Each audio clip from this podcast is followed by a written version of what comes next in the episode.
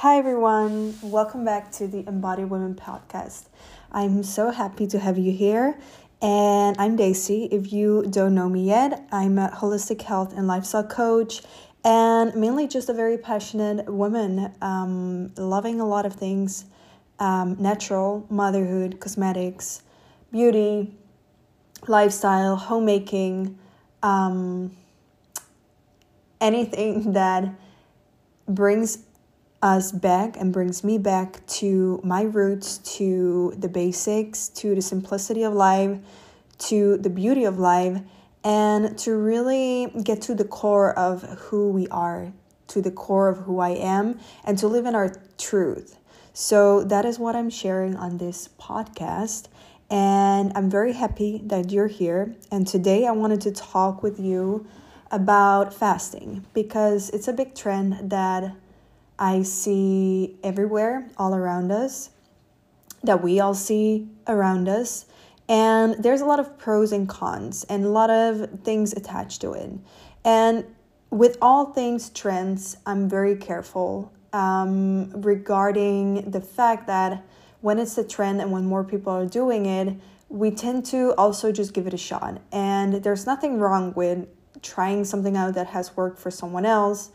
It's that we can make these decisions doing them uninformed and they might be more dest- um, detrimental i forgot the right word in english but more harming than good for your specific body or for your specific body type or where you're at in your life.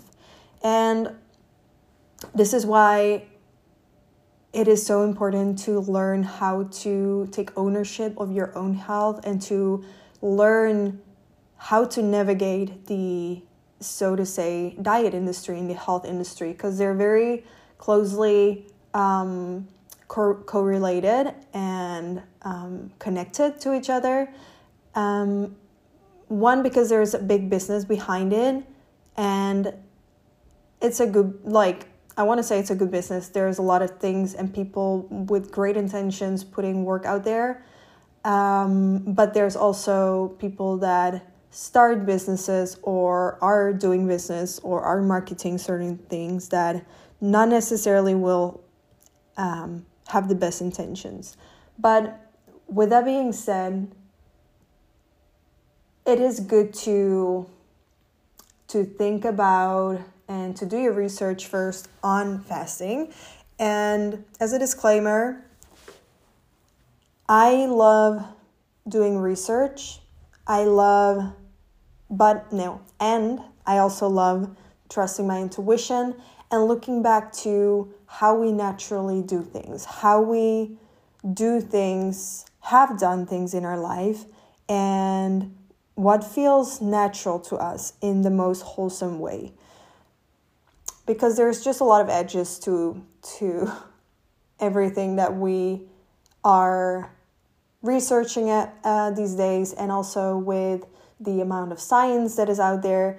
And i just believe and if you've been listening to me for a while and following me on instagram is that there has been a research proving something for everything.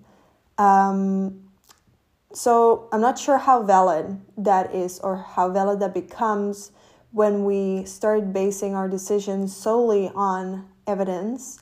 Um, as I think we live in quite a evidence-based society, um, and less on our intuition and our gut feelings and on seeing the bigger picture, so to say, not just seeing the short-term goals, but also seeing what the effects are for your health and for the environment, for your families, and for the world, so to say. So, with that being said, my vision on intermittent fasting is that fasting is good for the body in senses or in words of your body having a break from food. Now, there's also um, there's there's a lot of difference between a man and a woman. a woman has a very complex and complicated uh, hormone system that changes um, from day to day, from month to month, as we all know. And then also it changes like literally from minutes from our environmental um, impact, from the things that we do, from the things that we're feeling, the things that we say, um, the stress that we have. And not eating actually is a form of stress on the body. And now you can think of this in many ways. It is true that when you're eating, your body needs to do work. So your body needs to work to, in order to process the food.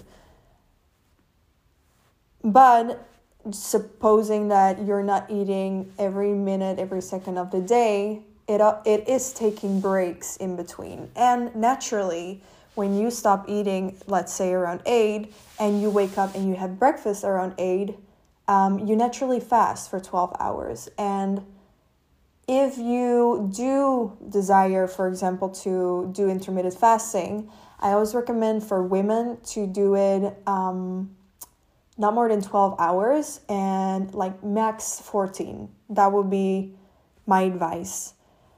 There's also a lot of research saying that if you don't have an appetite in the morning, this could also have to do with your hormones being not fully in balance.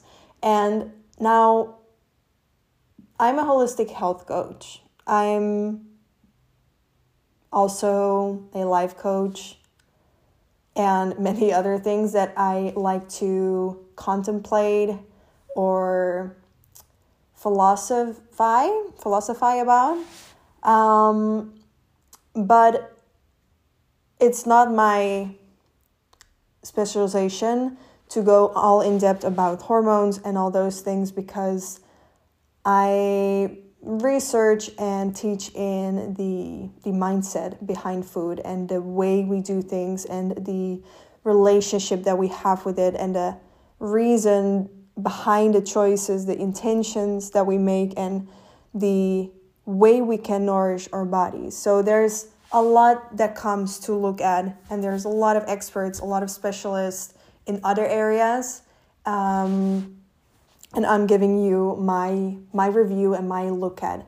But with hormones, um, I forgot where I just left you.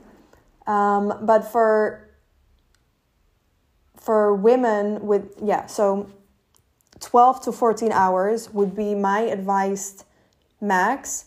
And it's actually also, like I said, a stress to the body to not eat. Because if you think about it, if a body, a person didn't have food for a period of time, the body would become in a stress mode. Yes, it would lose weight, but it would also be stress to the body while when people would get nourishing foods, they could actually heal. They needed those foods to heal themselves. And what I see way too often is that we add this intermittent fasting routine to a already quite low nourishing uh, or no low nutrient based diet. Um, and then we're also taking away the opportunity for our bodies to to have more meal times um, if you're following me there so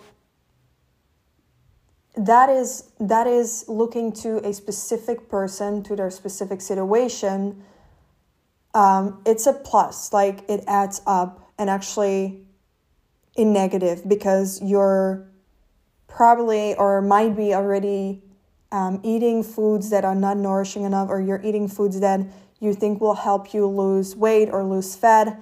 And these things are also very problematic, especially for women, because they often lead to your metabolism slowing down, your thyroid slowing down. Um, your hormones might be off whack, and these things actually might be causing you to gain weight in the long run instead of losing weight, which was your intended goal which makes you feel like you eat to eat less and less and less, or less often, or less fat, or less sugar, or less of everything, and you might be eating a very um, malnourishing diet, not malnourished based diet. Now, this is what I'm explaining for women, and I think that we live in a society where it's so praised and so looked out for to look lean, to look low fat, and a lot of other things that we have as beauty standards in um, in our everyday lives and they're very much also often based on on men because men have lower like naturally they have a lower fat percentage um, and they're made for different things. They're made to go out and hunt and they are made to um, yeah to be more muscular and to have all these things. And i'm not saying that women cannot have muscles. They definitely can. But the the thought pattern that is um, causing more harm, I think, than good is that we as women think that we want to look the same or we want to look similar in senses of um, low fat and high muscles.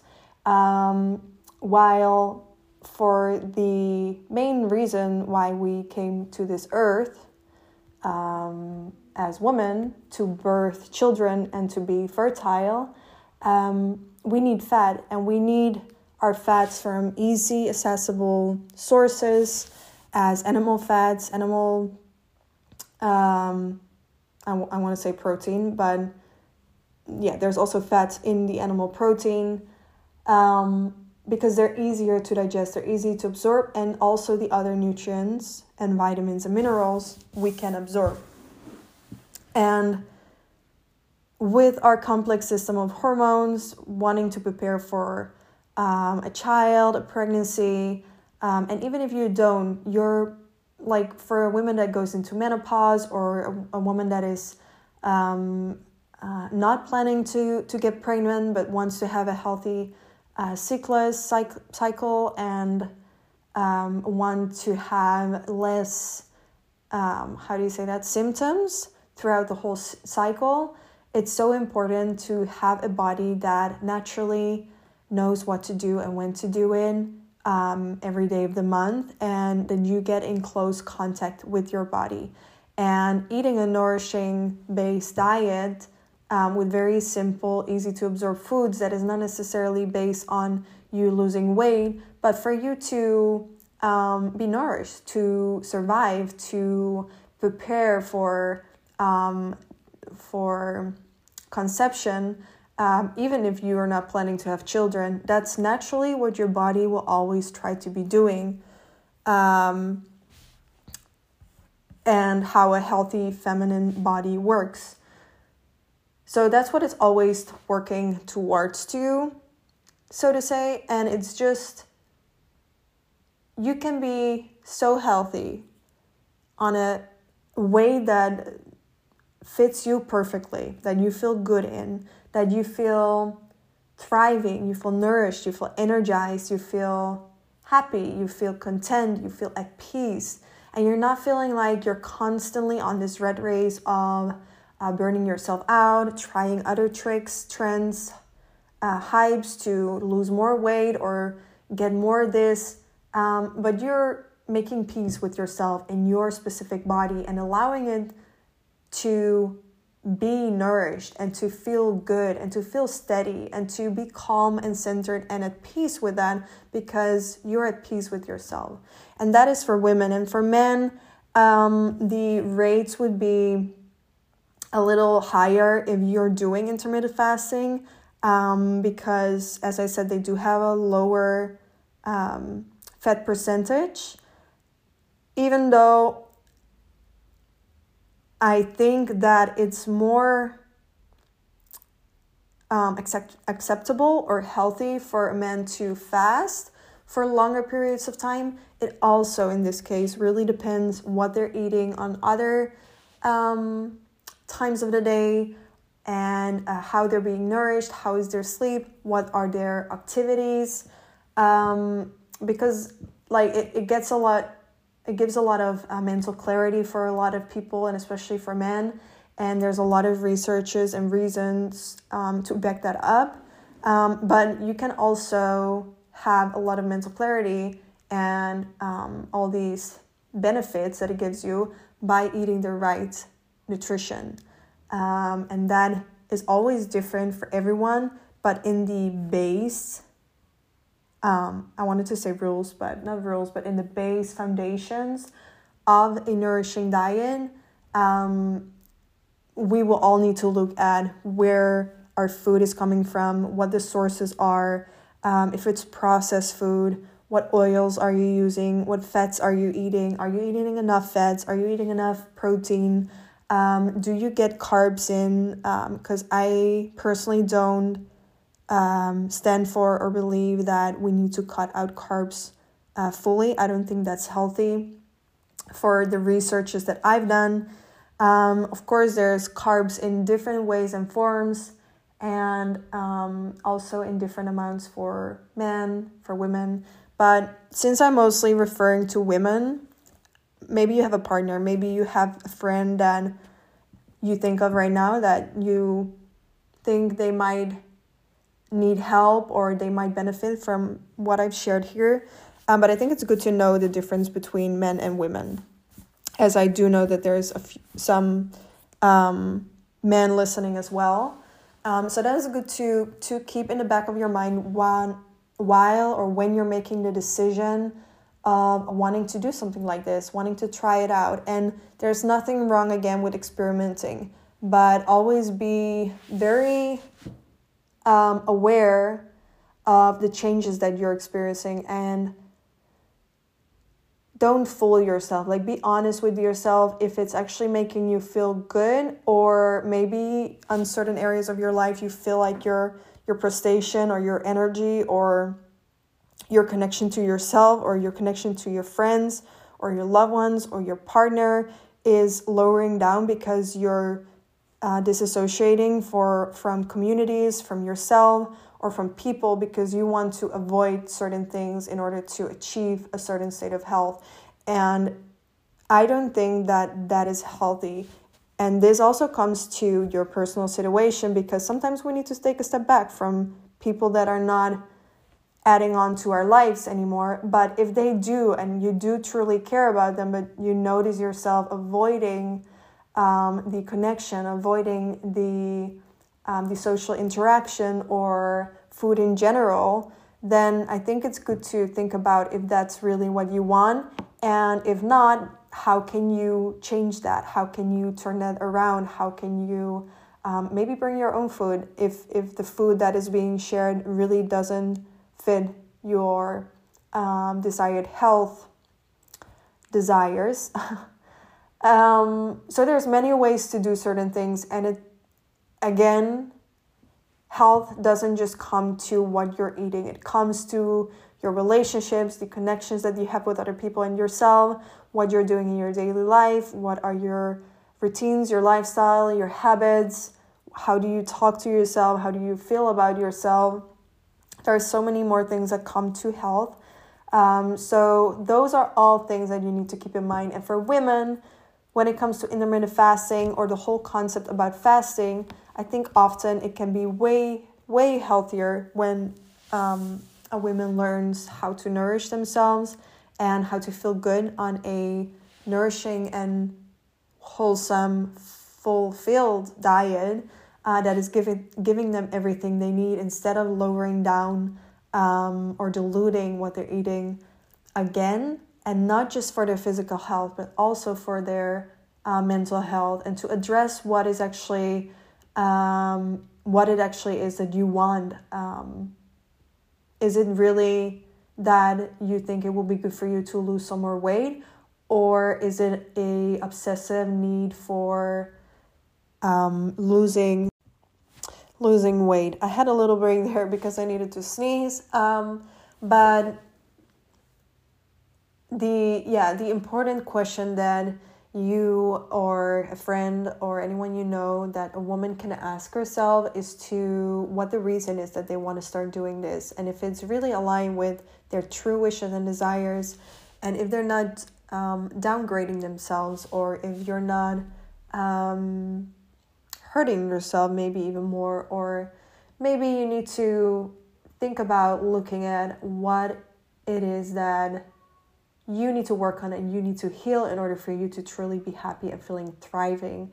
And that might not just be that next best um, diet trend that promises you to feel amazing and makes you feel sort of um, off track or behind or running behind the facts um, on your own health journey because you're not feeling that way and you're also not doing what they're doing and they're feeling great. So, yeah, you might be even feeling guilty or ashamed or um, failing because you're not there yet or you're um, not doing those things. And that might be your motivation to start doing something like that instead of looking at what actually needs to be healed and solved. So I'm going to leave it with that because it's a long subject, it's in depth, and it's very personal.